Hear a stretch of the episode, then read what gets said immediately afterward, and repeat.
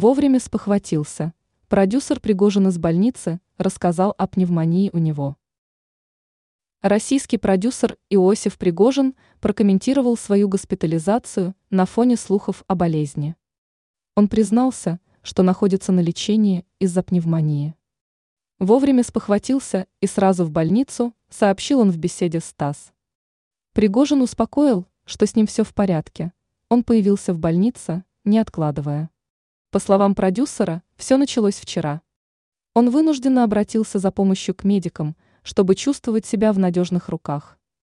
Пригожин заявил изданию, что с ним все хорошо, лечение продолжается, врачи хорошие. Ранее Иосиф Пригожин говорил, что находится в больнице, но не стал приводить никаких подробностей. Его ассистент сказал, что у продюсера возможна пневмония, на что указывают подозрения.